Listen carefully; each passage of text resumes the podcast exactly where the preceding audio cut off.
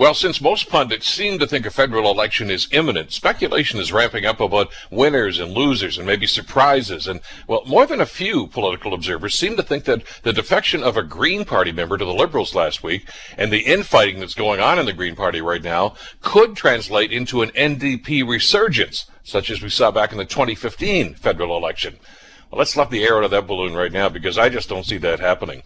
The NDP's surprising rise in 2015 was mainly because of huge gains in Quebec, where Quebec voters, like most voters in Canada for that matter, rejected Michael Ignatieff as a potential prime minister and instead gravitated to a native Quebecois, Jack Layton, and his NDP party. That honeymoon, of course, was short-lived as they discovered they had elected a bunch of, well, not ready for prime time MPs for the NDP, and sadly, Jack Layton lost his battle to cancer not too long after that. The rest of Canada may hate to hear this, but here's the uncomfortable truth. Federal elections are won and lost in Ontario and Quebec.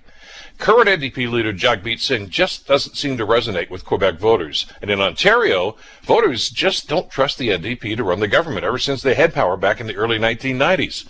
Voters in both provinces feel they've been burned by putting their faith in the NDP in the past, and they're not likely to make the same mistake again. I'm Bill Kelly.